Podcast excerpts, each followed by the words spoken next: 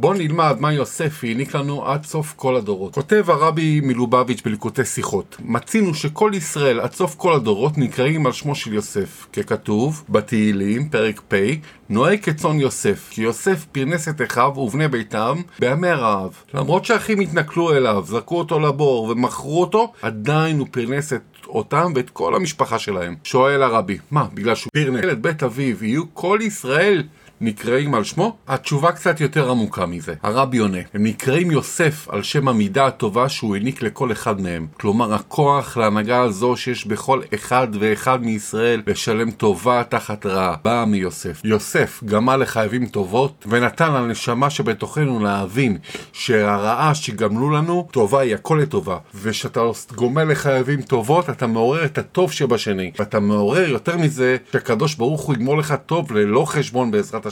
אמן.